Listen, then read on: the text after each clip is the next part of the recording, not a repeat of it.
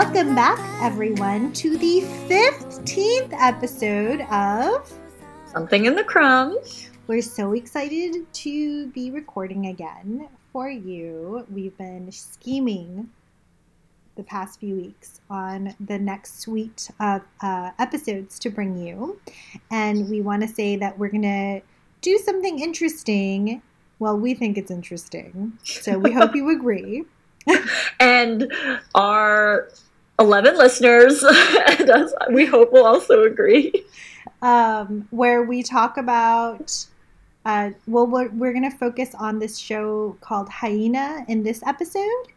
And then we will focus on another show called The King in the next one. And then we're going to fuse them together because we think that there are overarching topics. I mean, one is about a law firm and the other one is about parallel universes, but we think that there are connections.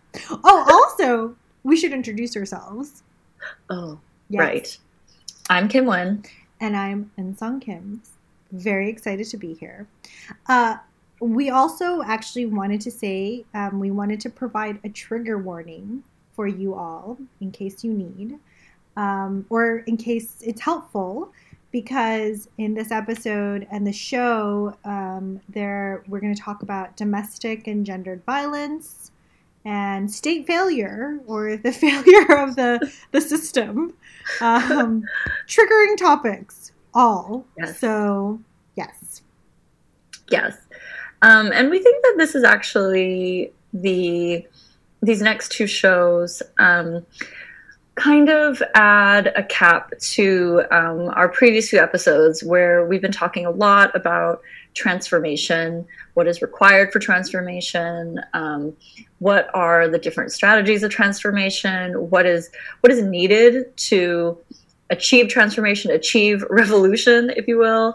And so while we talked about time travel and reincarnation, I think the next couple episodes, we're going to think about revenge. Yes. And the necessity of revenge, actually, as we work towards transformation in some capacity. Yeah, and how revenge fantasies really allow us to experiment or think about the failures of the system and help us imagine, at least like provide a non-reformist argument as to why fundamental rupture is necessary. Yeah, I think that this series that we're going to talk about today, Hyena, there's quite a bit. I mean, obviously, it's a legal drama. It's set up primarily around this single law firm that is incredibly successful, incredibly powerful, long-standing law firm. And there are our two main characters. We kind of think that they almost are the perfect kind of representations of this, this question between reform versus abolition, actually. And the series is about their romance, but not really. You know, it's actually, there's a lot more stuff about particular cases and how they have, the two characters have really different approaches and how they navigate the justice system, but also systems in general. There's a lot of discussion about their ways of doing things. So there's right ways, there's wrong ways, there's ways that are going outside of ways that are expected. There are things that are considered almost like ways that are uncontrollable or that are untamed within a particular system. And I think that, or the fact that way of doing things is one that rejects the system itself. So there's, the whole thing is sort of around how some people really try to reconfigure the justice system, but like it's actually, there's an impossibility within that, and that you do have to go outside of it in order to achieve justice. You actually have to use it against itself. There's a lot of this kind of internal battle, I think, between some of the characters who are raised within the system, have been trained to be loyal to it, believe that there's still possibility within it. And then there are characters who have completely like divorced themselves from it. And so that, I think that's, I think also another thing that's really interesting just in terms of how we're thinking about our current moment and our current existence. Yeah. To set it up for you, so there are the two main characters is this man who is supposed to be kind of late 30s, early 40s. His character, handsome. He's supposed to be younger than our lead female character, who is just beautiful, but like it's like an unarticulated beauty. But the way that he's set up is he comes from a family of people within the justice system. So his father is a judge. He is then, and his brother too. Yes, I think. Yeah. They're both judges, and he is a lawyer, which marks his deviance. Basically, mm-hmm. like, I think that his father and his brother essentially thought that he was going to be a prosecutor or some kind of would be a lawyer for the actual justice system. And he decides to go and work at a corporate law firm. And in this corporate law firm, he essentially does the bidding of corrupt politicians and CEOs. Essentially, he helps them get off from the charges, even though they are guilty. So he's set up from the beginning as someone who comes from this tradition, but then his deviance from it is that he is going to, rather than pursue justice, he's going to pursue, I don't know, like career ambition or status or something.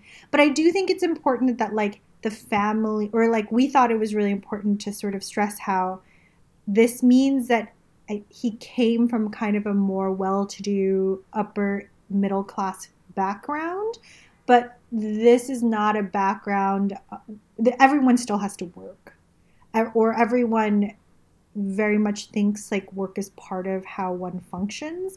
It's not like he's in this like leisure class, or he is the CEO or the corrupt politician. Like everyone is constantly working on behalf of those who are committing essentially like financial treason against humanity. Mm-hmm. And then do you want to say something about our lovely lead character? Well, one comment about our lead male character too, I think because his family is all involved with the justice system, I think that he is raised to believe in legality, right? And Absolutely. Believe in the law in a way that makes it difficult for him, I think. And we'll talk more about character development just in a bit, but it makes it really difficult for him, I think, through the trajectory of the show to like divorce himself from that because it's so ingrained within him. Because then he also realizes the thing that's ingrained in him is actually incredibly corrupt and evil. Yeah. But our lead female character, you know, when we are first introduced to her, she is, we encounter her first through his eyes, actually. You know, he just sort of goes to the laundromat at dawn. I don't know why. It's maybe that goes back to what you're saying. Like, he's still got to work. So he goes to a laundromat. I'm like, you're a lawyer for a corporate law firm? You don't have in-suite laundry? Anyways, whatever. goes to a laundromat at dawn for his alone time and encounters this woman who is just sitting there reading a book. No laundry to be found, but she's there. And this is all in the first episode, where then they start to date and they develop a relationship. It's a very rapid montage of relationship. And so we actually don't know very much about her in the first like portion of this episode because it's very clear that he also doesn't know anything about her. And then but they're in love, or he's in love. He's in love. Quote unquote love. He's in love, and we just get basically a montage of them feeding each other and drinking wine and listening to classical music. Whatever. Okay. Love.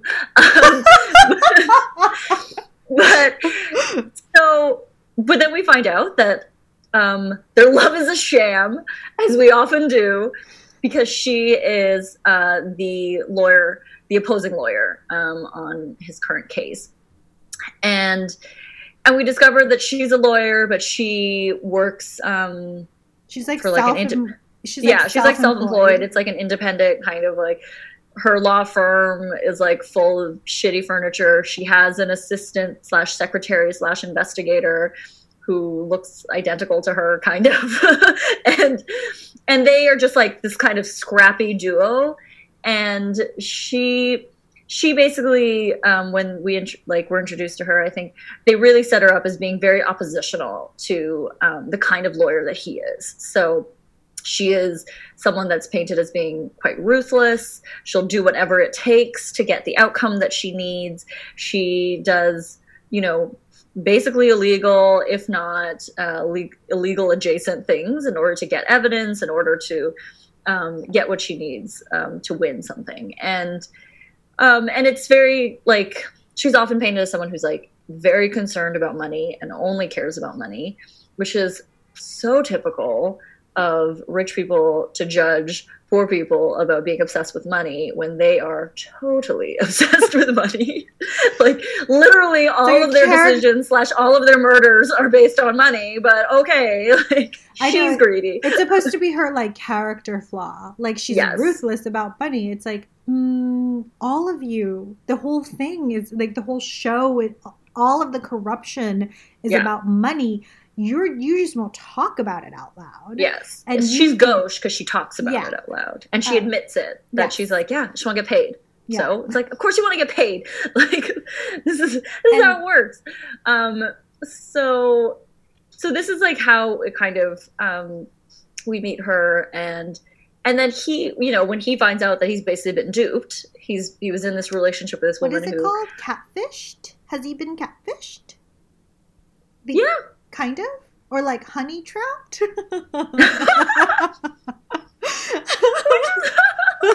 Sorry, everyone. I am not that young. Basically, I apologize. I mean, is it catfishing if it's all in person?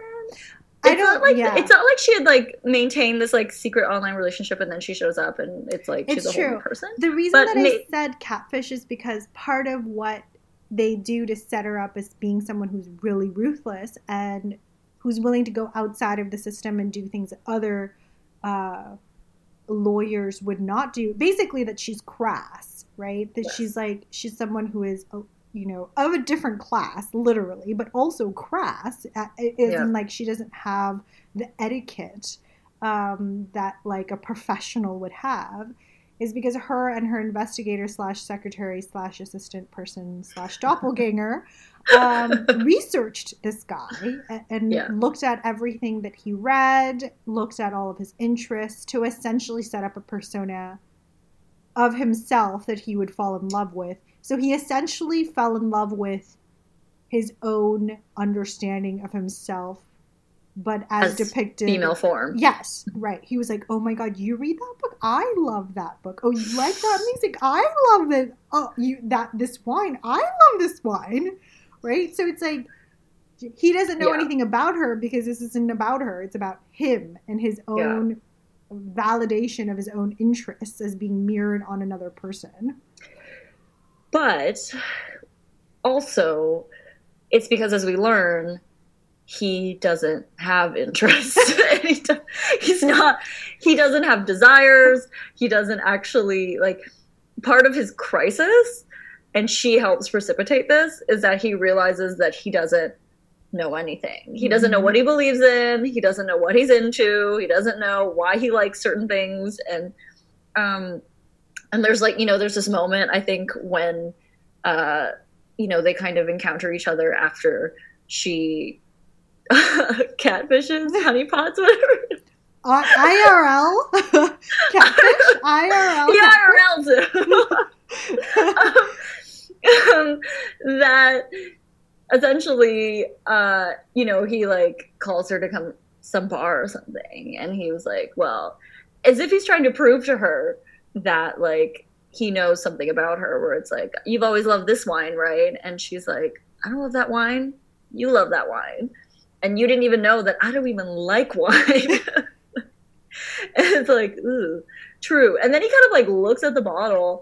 He's like, do I like wine? Like, it's like the amount of like how quickly it's like she's able to unravel this entire thing is actually pretty impressive too, because he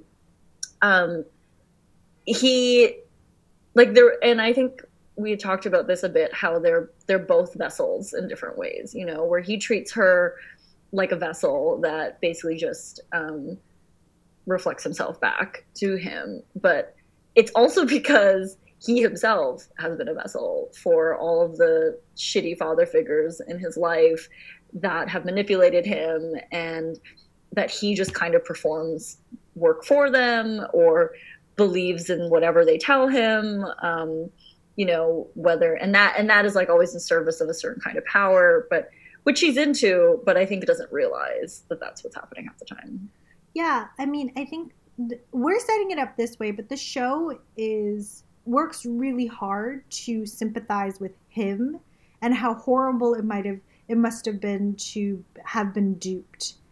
And so that the way that the show is then set up is like, you have this girl, she's pretty, she's like this perfect woman, and then you find out like she stabbed you in the back.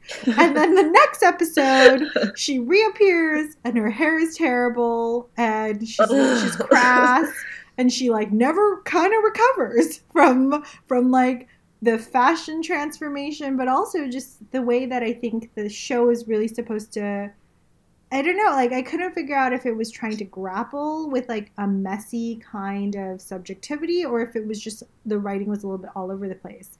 But the thing that I think that we really wanted to touch on in terms of vessel is that we thought that the way that she interacts with him is a really good way to think about gendered labor and the kind of gendered labor that is actually underperformed or refused by a lot of male characters, in that like they require it, it's like he doesn't even know he likes wine, but he wants someone to mirror the validation, so he refused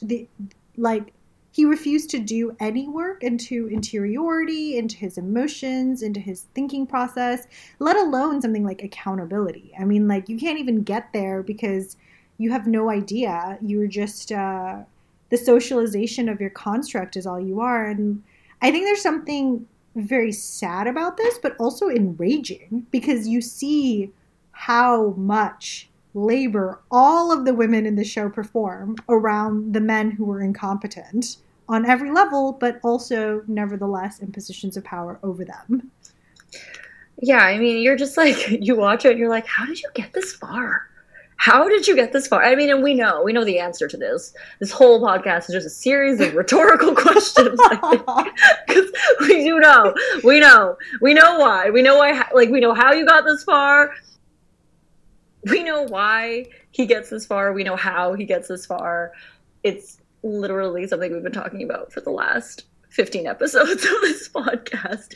But it's essentially, you know, that it's just never labor that is like expected of men in this way, where it's never asked of him. It's never asked of him, and it's never initiated by him to really work on this kind of emotional and self-awareness. And he makes it this far. He makes it this far without ever having to do it, which is insane, that you never even understand your own desires or like recognize that you have flaws, and that, because he doesn't recognize himself and doesn't see himself, he also then just uses other people in order to create that recognition for him. And whether that is the shitty father figures in his life or this woman, you know, he kind of just uses them as opposed to just doing it himself, which is nuts, you know. And I think it's something that's like it's incredibly gendered.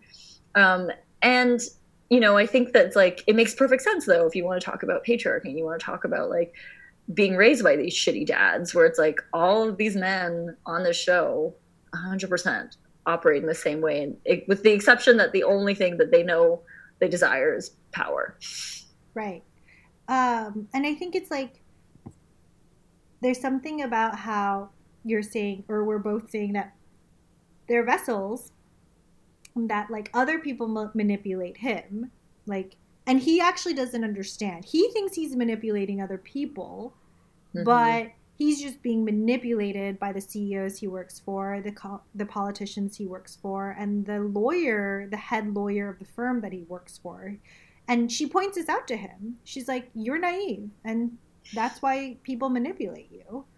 And of course, all this does is it hurts his ego. He doesn't actually like think about this. Like all, you know, any sort of, any not compliment is just like a chance to be angry, not like, it, you know, it, there's something about this where it's like, you can't take any feedback, right? Versus like, I think it's so much about her character. And then in real life, so much about like, non-male experience is about just receiving endless amounts of feedback on why you are wrong, you shouldn't exist, or you're doing everything wrong, and then you have to like basically figure out a way to recover from gaslighting. Mm-hmm. But she is a vessel in that like people try to manipulate her because she is from, you know, she does this quote, she does things quote unquote differently, like she's from a different class, so like she's willing to do things like pick up a persona and, you know, have a relationship with a lawyer to get documents to win her case, or other things that are questionable that other people would not do. But I think that maybe the main difference is that she believes that she understands where she is in the manipulation, and she believes that she can control where she goes. Like she understands that the only way her mobility is actually very dependent on other people believing that she can be useful. Whether or not this is true, it's unclear, but she at least understands like they're both pawns in this mm-hmm. like elaborate system that's not controlled by them. He thinks he has control and she does not. Yeah. And you can really, going back to upbringing too, like she is someone that was like in and out of orphanages and came from like an abusive household. And I think that like, it really set up, you know, for her, like that understanding, I think, of how to navigate this, where it's like, I have to essentially like it's all working outside of that system, right? But like understanding that you have to do certain things to survive. And I think that she it's like it makes perfect sense in a way that she also became a lawyer like, you know, in this way that not because she believes in legality in the same kind of way that he does, but because she understands that she has to know it so well in order to wield its power, yeah. You know, in order to like weaponize it, I think, because, and there's a lot of scenes where she's confronted by someone who is like threatening her life or threatening her just in general about something. And she just is like, I dare you to, because, and then she'll just like prattle off like exactly how this case will go. She'll prattle off like what these different mm-hmm. laws are, and like the probability of that person versus her, like, you know, getting in trouble in this situation. She's like, I'm fine. And it's like she kind of had to, that's part of her like being used as a vessel, I think, is sort of like absorbing this information and understanding it in order to wield it against. Yeah. Yeah. Absolutely. And I think that it does very much reveal how she's not a lawyer because she thinks that the law brings justice. And this kind of goes into her backstory. So like the show in episode 1 sets her up to be like this like power hungry, money hungry lawyer who's not interested in love, and then needs a haircut moving forward but doesn't get one. Like that's not who she is. Okay, we should say though, her hair initially looks excellent, voluminous, great, kind of bizarre, but we're into it. And then she gets a weird short pixie. I don't know what that look is. Yeah, I mean, I do think that that's part of I think that, like, it's real. It's a shame that they did this to her because Kim Esu is this, like, very beautiful actress. She's 50 and looks way too good for 50. And they put her in ridiculous clothes, mostly tracksuits. Like, she's almost in every 3 scenes. Like, there's somehow she's in, like, a hoodie or a tracksuit. And I think that this is what they're thinking is, like, a marker of a non-elite class person. Like, you show up in, like, sweats? Yeah. There's some sort of, like, they're using fashion in this way to kind of create, like, some sort of rapid character development or something. Yes. Where it's, like, she's low class because she wears tracksuits and she's unprofessional because she wears tracksuits. But I also think that you had made a point about... in our notes about how she is basically created to be like a dude. And I think that they're also trying to, like, unfemme her. Yes. By putting her in these, like, tracksuits and stuff. And to go back to the character development too, I think they, in order to make him seem more empathetic or for us to empathize with him more and for us to, like, feel, like, really sad that he got catfished or whatever, is like they'd have to do it by making her so awful. Yeah, which is really, like, that tells you a lot about just how script writing works, or, like, how, like, these kinds of gendered roles, you know, where it's like you can't make him sympathetic without making her extra shitty. Yeah. And she's, like, shitty. Like, in the first, like, couple episodes, they really make her to be very shitty. Like, she does some really shitty shit.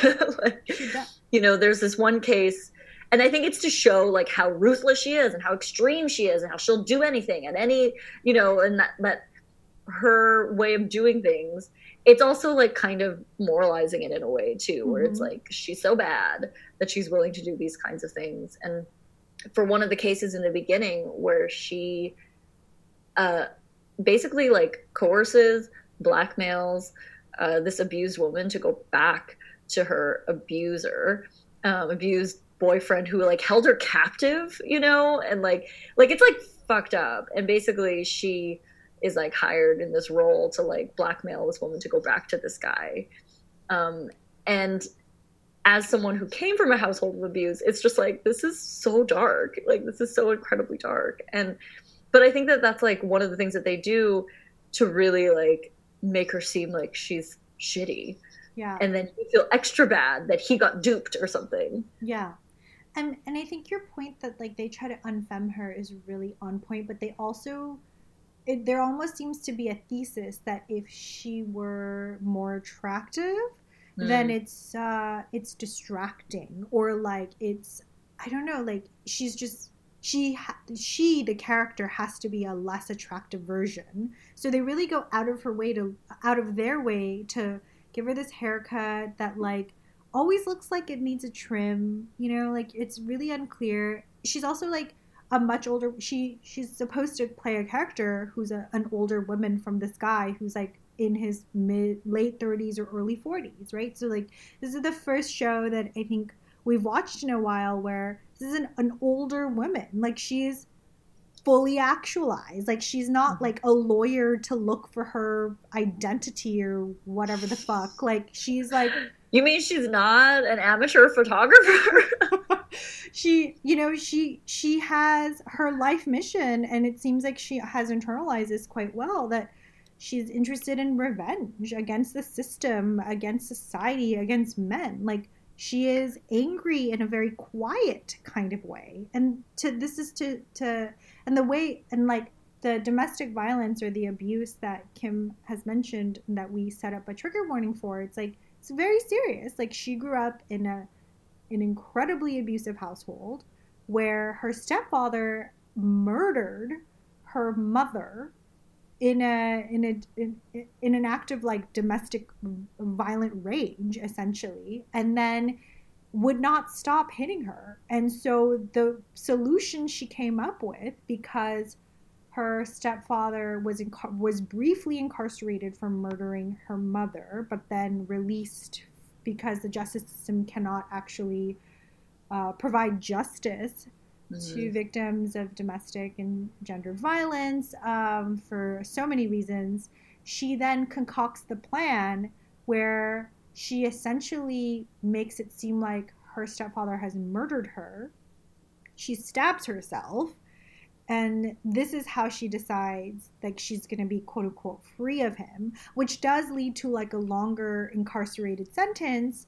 But then he's released and then torments her again. So it's like, you know, there's a kind of her sort of revenge against the system. It's like tactile and through lived experience. And she very much understands like how these systems are not set up to protect her or people who are like her. They are set up to protect actually him or just people already with more power. You were going to say something. Well, just that she, even at that young age, because this happens, I think, I don't know, she like in middle school, high school, like she's young.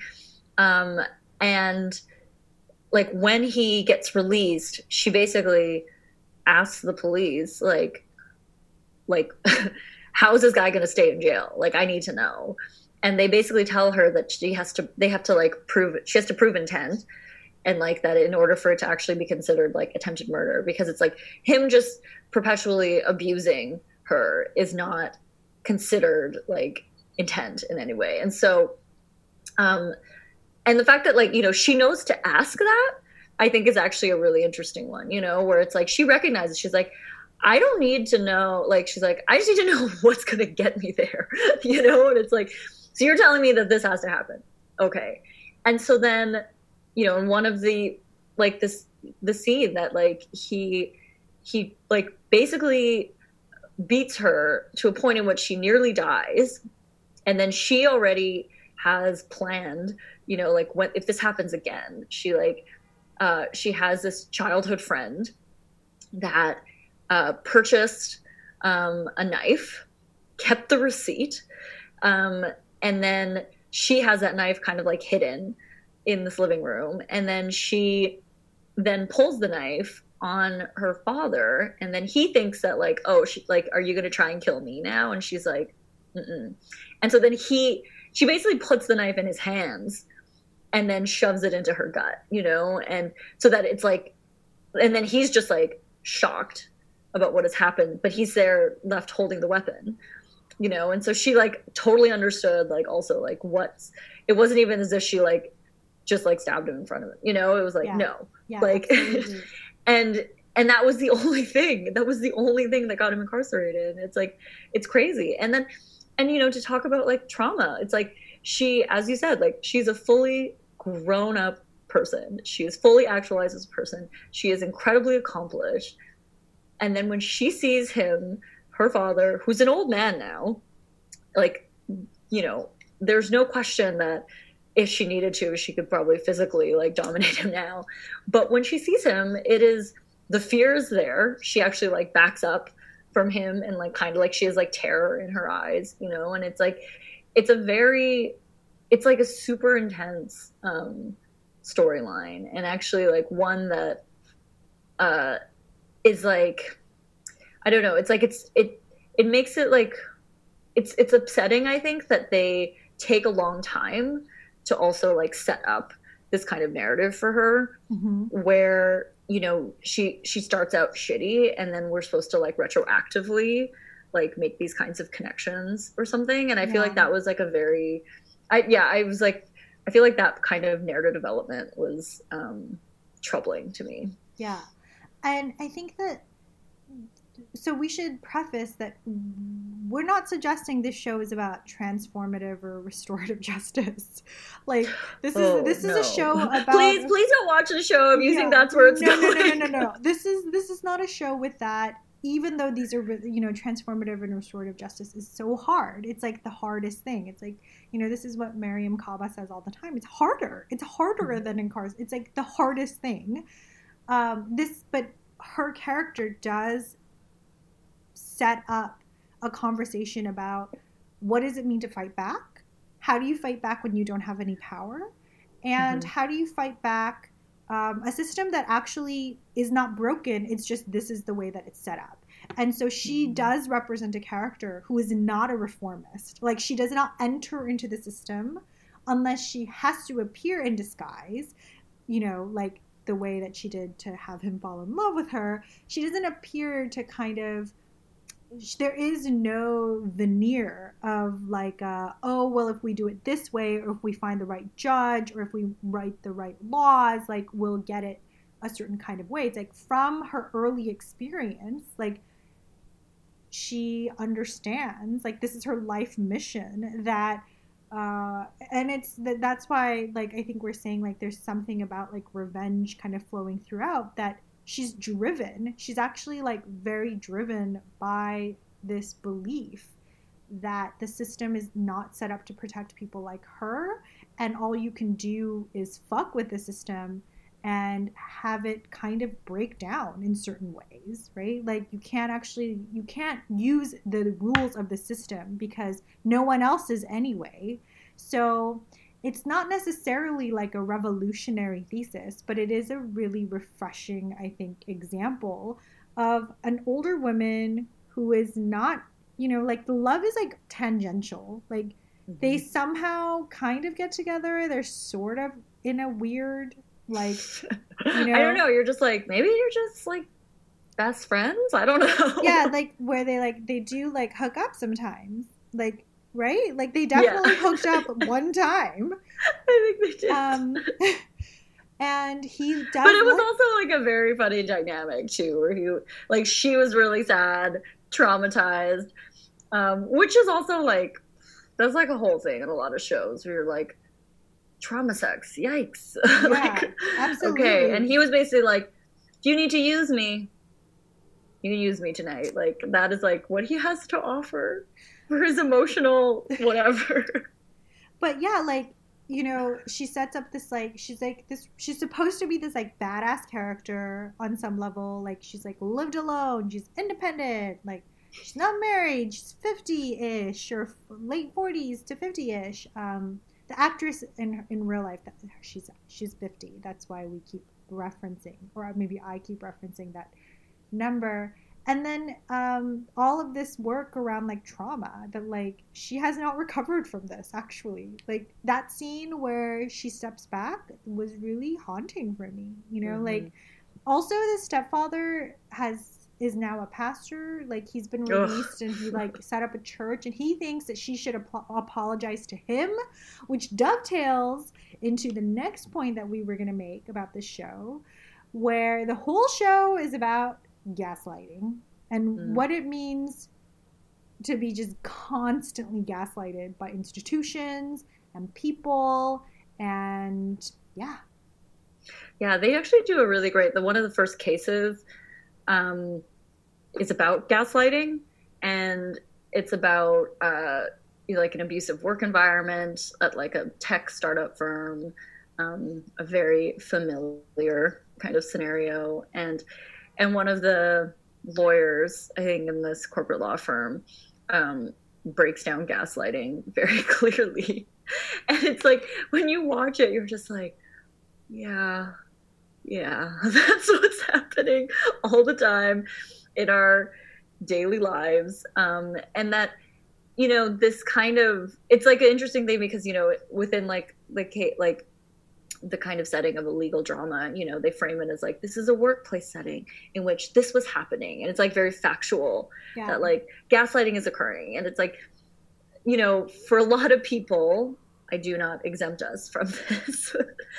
Gaslighting is just like part of our daily existence, constantly, and part of our relationships, I think, like the ones that matter, are actually about not only about accountability, but about like stopping each other from being gaslit effectively. Yes. You know, where I think that it's like so many things happen in people's lives. We're in so many situations in which there's there is abuse, there's trauma, there are scenarios in which then we like will gaslight ourselves. And it's like these relationships are actually ones that help us to like reaffirm that like, no, this is real. These feelings are correct. This is exactly what is happening. And I think that this is like, you know, going back to our joke about catfishing, I actually think there's like some relationship there to like what's happening with these characters in the show, you know, where it's like they're all kind of being gaslit, and he's like being gaslit about like what his entire life is, you know, and a lot of these people I think are realizing, you know, like the kind of intricacies of power. And I think that it's the thing about gaslighting is that it is both explicit and it's insidious, and it can be very like operate in these very minute levels. Yeah. And I think that the show actually does a really good job of like kind of showing how like the tiny ways that it happens and like the more explicit ways that this happens. Yeah. No, I think that so much of Kim, like you and I, like almost on a daily basis, it's like, it's you reminding me that I'm gaslighting myself essentially because I've been gaslighted, right? So it's like, and by gaslighting, I mean like there's so much of like our interactions with institutions are just like interactions where I always feel like I'm being too sensitive all the time. Like I'm always like, oh, it's probably like, you know, like, well, what was my contribution to the potential conflict? Like, I'm always like, it's probably my fault, or it's like, probably like the way that I'm looking at it. And if I didn't have you, and if I didn't have like other friends who I could be like, is this how, what do you think? I think that it would just be this existence where you just constantly blame yourself, and you just constantly decide it's you. And yeah, like, then you're not a reformist or an abolitionist. You're just stuck. You're like not even one of the side character good friends, you know, you're just like. But I think that like one of the things though, as strategy to like posi catfishing is like one of the strategies of how you maybe create some barriers or prevent yourself from being gaslit is actually engaging or developing a kind of fake relationship or like a type of persona, you know, which I think she does, right? Like this is part of her sort of like using as herself as a vessel in this kind of way. But like, you know, I think we talked about this when I was like watching the show, I was like, wow, you know, like maybe it's pretty easy to fake love a man because we fake love so many things in order to survive already, you know, and that our entire professional lives is actually just one fake love or a fake relationship. It's not one that we necessarily want to have. It's one that we just have, which is, you know, whatever, like all of our relationships to capital or whatever, where it's just like, you know, it's not a real relationship because we value relationships too much. So it's like, we don't even really want to call it that. It's like a fake one. And I think that we do a lot of performance and we do a lot of things in order to, so that the real thing, the real whoever we are, whatever that means, isn't being gaslit, you know? Right. And I guess this is where it feels really tricky because I think that technically if you... And I don't even know if I'm going to explain this right, but there is like a sort of, there's a way in which like our unconscious does think of our own self.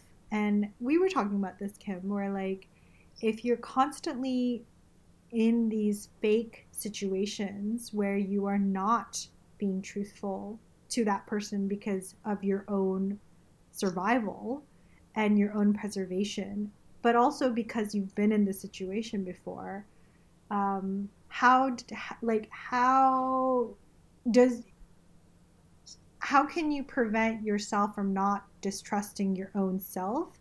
Because then your relationship to this thing called truth and how you interact with truth with others is just, it's impossible. Like I do think she's such a good example of someone who is never honest. Like, mm-hmm. and I say this with a lot of admiration. Like, nobody really knows what she's thinking. Nobody, mm-hmm. We don't really know what her desires are. We know what her ambition is. We know that she is, we know what she's against. Like, we know that, like, these are the things that she thinks should not exist. We actually even understand some of her ethical boundaries. I mean, I think later on in the show, they're set up like in a way that it's not earlier on in the show. And ultimately, she does become a character who's interested in taking down power and corruption. But like, even to the end, like, you know, like she's not having ever any honest conversations with anybody. But, like, what do you think? I mean, yeah, I don't know. I don't know if, like, she also wants to take down power because she believes in justice or she believes in power, revenge and power. Yeah, like, no. she's thirsty for revenge. No. I don't think it's about, I don't think she has very much interest. I think she's calculating. And right. I don't see her, I don't think that she would think of herself as a revolutionary. I think that she would think of herself as someone who has survived and is going to continue to survive. And the politics of that obviously are very messy. And because everything is being very much filtered through unprocessed trauma, essentially, because it's a reoccurring theme in the show, but it's also reoccurring in her character development. But this is then to go back and say, like, Kim, something that you brought up a lot is like how the show very much represents that relationships are essentially used as like a threat. You know, they're like, yeah, do you want to say more about this? Well, I think that you know, when you were talking about how, like, nobody knows anything about her, nobody knows what her desires are or what her position is on certain things. And I think part of that is also this refusal to develop real relationships because they are liabilities, effectively. Like, mm-hmm. in this narrative, the relationships on all, like, basically every single relationship on the show, if it isn't a threat, it's a liability. It's like used against people constantly where, you know, they're like, it's like both something that can be used against you, but also like refused or like withheld from you in some way to punish you. And that they're like, I don't know, like, it's like very often they will mention things will like for instance, I think his relationship, the lead male character and his father is maybe a great example of this, where it turns out that his father is like entangled in all of this corruption, basically got his promotion to the Supreme Court, like because of doing favors for these different CEOs and these politicians, and they're all kind of in cahoots with each other. Which is real life, everyone. Like, it's real life. I'm just called, like, yeah, like, and Brett Kavanaugh. And I love it because it's like a big reveal. Like, we're supposed to be like shocked. You know? It's like, we see who's being appointed every day in this dumpster fire of a nation state. Like, this is not fiction. Like, it's like triggering. News, basically. News, not news. Yeah. Okay. And like, I think, you know, and it goes back to him, like, also being someone that still believes in certain things. And he's like, oh my God. And so at first he's just like, my dad is being like scapegoated basically for something. And then he realizes that his dad's actually involved with it. And then his dad attempts to commit suicide because he also is like, it's just better for you if I'm dead. And he kind of, because he knows that actually his relationship and his association with his son is going to be used against him in some capacity. And then the crazy part is that his son is like, look, let's just, like, and this is him still believing in a certain kind of system where it's like, they go to court and he's like, you be honest and say that you did this, but I'm really going to go after this head of the law firm. And that's like, really, like, the target will just kind of move over to this guy, but you do have to admit that you were participating in this. And then the father just is like the shit dad that he is, like gets up on stand and then just like lies and protects the rich, powerful dude.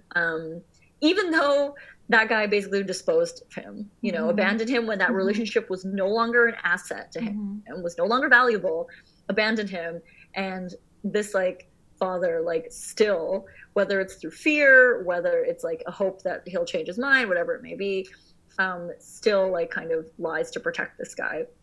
And I think the son is just like super horrified by that, because he realizes that also his relationship, his love for his father blinded him from the truth of like these relationships and of the actually what was happening. Yeah. And yeah, it's and often the power due that they're actually trying to get, the head of the law firm, very often will use other people's relationships and abuse them and exploit them in some way just to kind of get what he needs, and which is just life, I guess. So again, news not news, but yeah.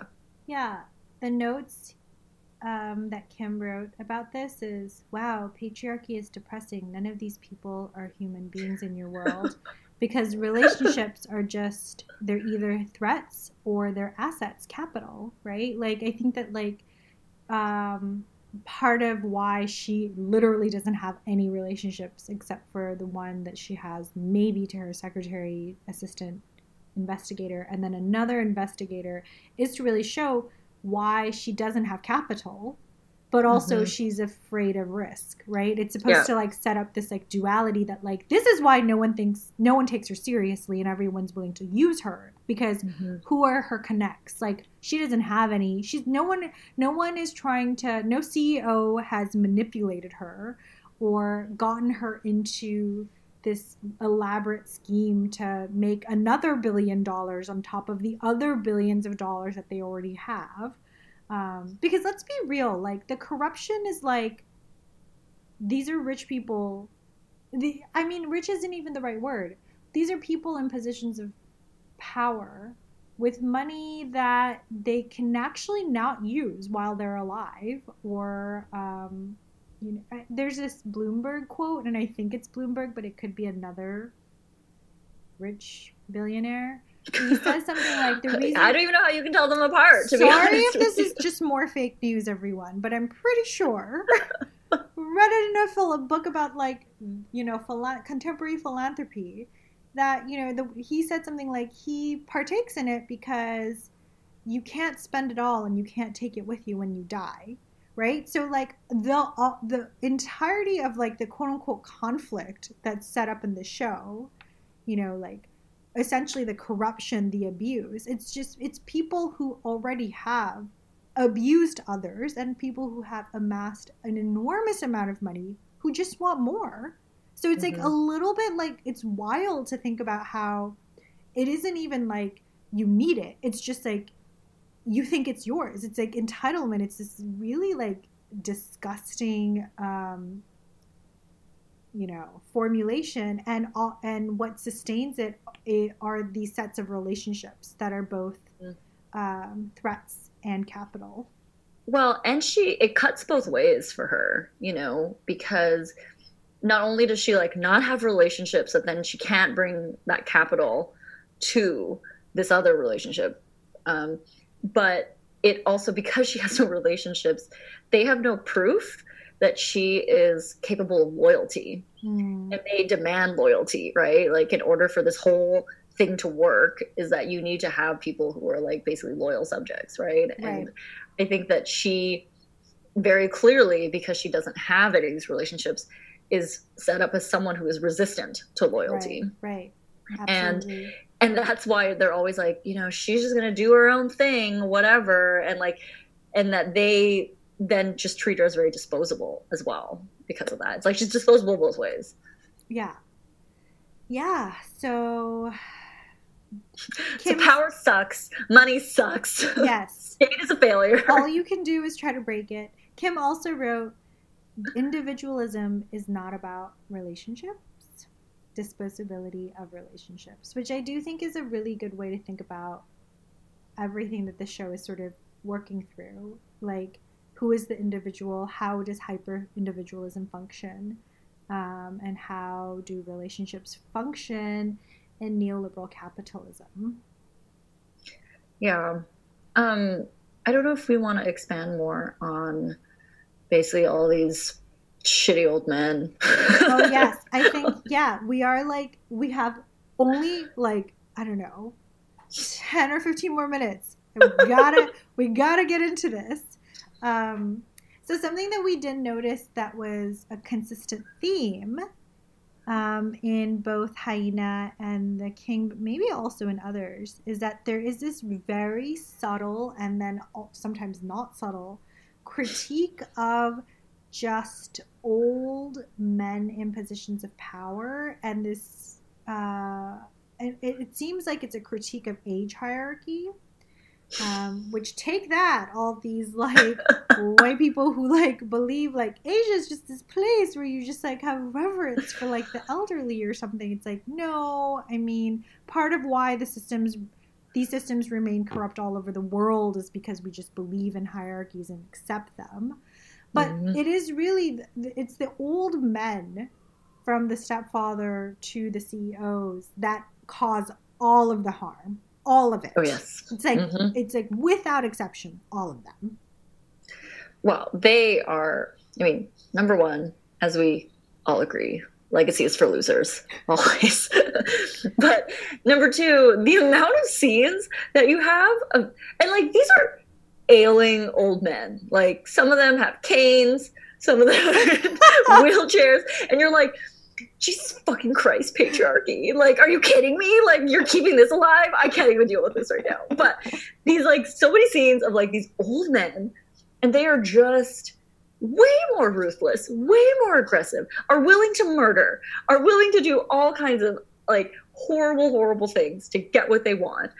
And then when somebody basically just points it out, not even does anything about them. It's like not like, you know, there's like a lawsuit. There's not like any actual, like there's no particular threat actually to their power. It's just someone identifies it and points it out to them, being like, hey, guess what? I'm onto you and your like fucking pyramid scheme or whatever. And then they just like, their brows get all furrowed and they get really angry, and then they like clutch their chests like they're about to have a heart attack, like they're just murdered. Like, oh, like as if like they just like will die right there, but then they never die. not a single one. I just like, I'm like, what are you? Are you terrible? Are you weak? Just be weak. It's a lot. Yeah, I mean, it's very triggering because, and then they murder. They're like, you hurt my feelings. You threatened me, which is what I do all the time to everybody. But like, how dare you? It's not even a threat, literally. It's just, here's a piece of paper that says, I think you did something bad. They're like, murder. Yeah, I mean, it's triggering because it's like low functioning men who just have, just like they're pure egos, and I, you know, they have all the money to get all the therapy that they need, but they won't. Instead, they're just like hurting people, murdering people, you know. Yeah, like high functioning abuse. Like all they do is really abuse other people, and then there are all these women around them who scramble essentially to. Well, and they only use their power to protect each other's incompetence and low functioning existence. Like that's like the entire, like all of their energy just goes into protecting their incompetence. And the women essentially exist in the show to potentially prevent additional harm, or from the harm from just like extending. So it's like the CEOs, murderers, abusers, so forth, all they do is have rampages, and then all of the women, the lawyers, the investigators, so forth, they're like, how do we mitigate this damage? How do we mitigate the harm? You know, and that just feels like real life. Ugh. It is too close to real life. Yeah. Yeah. I mean, and the conflict is between them. It's between the men who are old.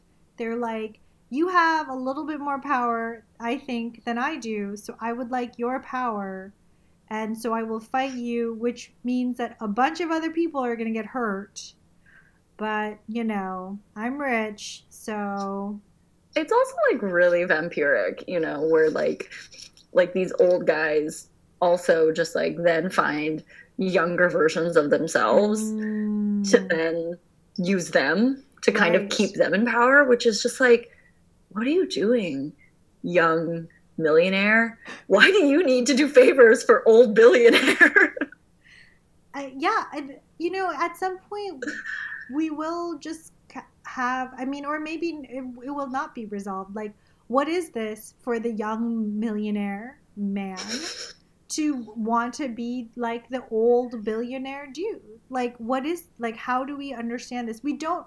There have been enough happiness studies that have been conducted that situate, that like pass a certain kind of marker, like an amount, salary amount. I think some studies say something like 180,000 a year. Other studies say like 300,000 a year. Like after that, like money literally becomes a stressor in your life.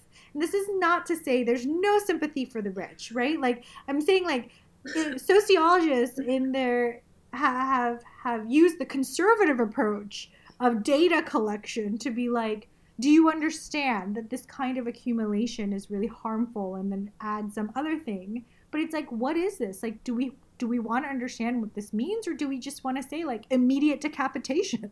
Like, I don't know.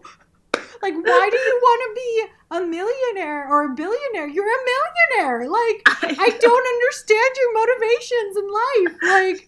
Like, oh, yeah, we don't understand them. We don't want to know more. We actually, there are plenty of television shows that probably already address this, so we will not watch. It's very true. So that's why this is probably, again, a rhetorical question. Don't give us the answer. We don't want to know. Yeah, I mean, if you send us a long article from like a psychologist on this phenomena that mostly just sympathizes with the rich, we will not read it. We will not. No, we'll actually go out of our way to find a printer, print it, and then shred it. Yeah, and you know, we all work from home right now, so access to printers is hard, let me tell you. Kim is saying that she's committed. She's committed to enacting the materialization of the shredding of your scholarship. The revenge that she thinks is necessary to say, fuck this. It's true. Yeah. I guess if we're talking about billionaires, maybe we should talk about product placement now. Oh my gosh. I thought you were going to say, like, let's segue into our last notes on revenge, but we must talk about product placement because it was absurd. Like, absurd. Go ahead, Kim. Well, one of the... I mean, basically, Auntie Anne's, which, for those of you who don't know, is a pretzel If you don't company. Know, we're envious of you. We envy your existence. There's a very strange normalization of very absurd consumption of Auntie Anne's on this show, where it's like basically everything that happens, you know what we need? We need a pretzel bouquet. Someone gets a promotion and they get a pretzel bouquet, right? Yeah, you get a new office. You get promoted. You win a case. Pretzel bouquet. And this is like a high-powered law firm, everyone. And they're like eating cinnamon pretzels, like from the bouquet. Sometimes there's sausages in them. There's like a cheese one. There's a matcha one. We know a lot about Auntie Annie's menu. Oh my gosh! There was this one scene where like two men just like went together. And then got pretzels and they ate them. And I was like, this doesn't make any sense. First of all, I am excited by the idea that they would go and get dessert together. But I'm like so cute. Confused by this scene. Like, it makes no sense whatsoever. Oh, yeah. It's a bizarre choice.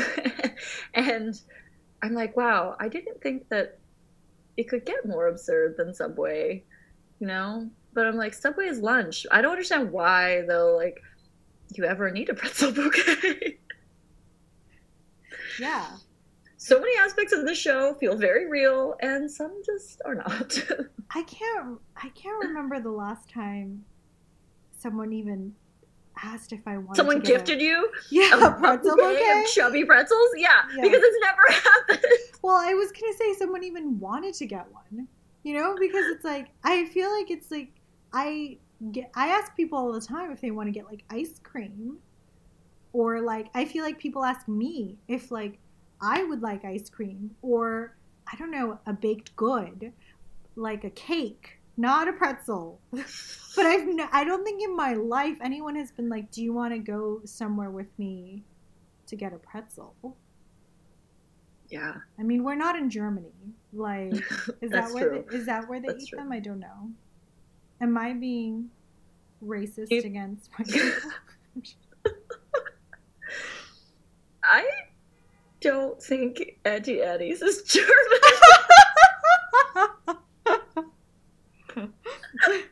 We should just say that it is. Auntie Anne's is German. Spread it, everyone. It is German. Big news. We're all about it here. Yeah. And then there's the product placement of this pizza place. Yes.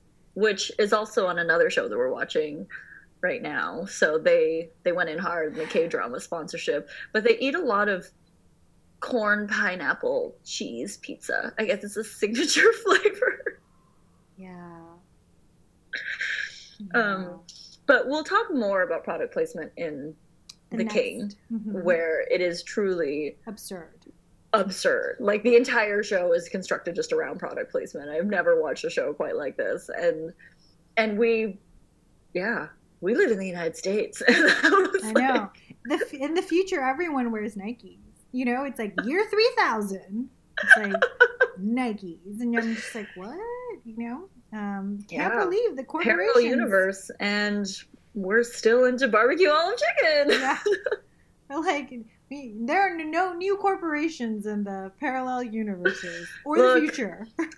Our imaginations are so limited. We've said it before.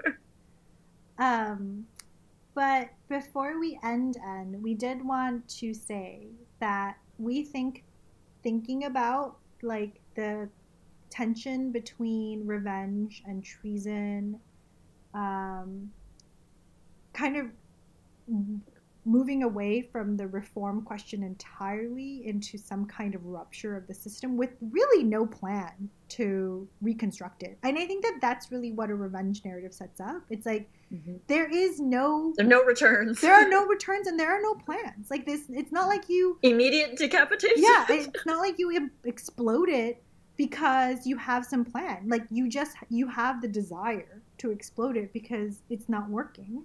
And this isn't to say that that is then the quote-unquote right way. Like, this is really us thinking about, like, imperfect revolution or imperfect revolutionary impulses, or just, like, the feelings that we have around institutions and systems that are just fundamentally broken. I mean, like, there's time travel, there's reincarnation, there's redoing it, and then there's just revenge. There's explosion, and there are different forms of treason, and this is fiction, kind of. So it's useful to think and imagine and dream through all of it.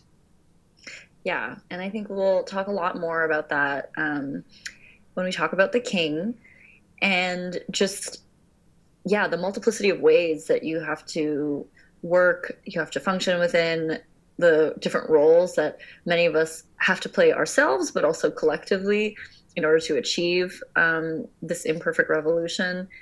And that parallel universes are also part of this kind of, you know, belief, you know, that it's something that we, you know, we have to believe in a way, but also recognizing that there isn't a perfection within that too. And that there are, even though you open that door, it doesn't mean that it's like we're done now and everything's great. And so I think it'll be an interesting thing to kind of get into that a bit more, about this kind of continuous process, I think, in our next episode. Yes. Thank you so much for tuning in, everyone. Yes. And we can't wait to see you next time. Yes. Bye. Bye.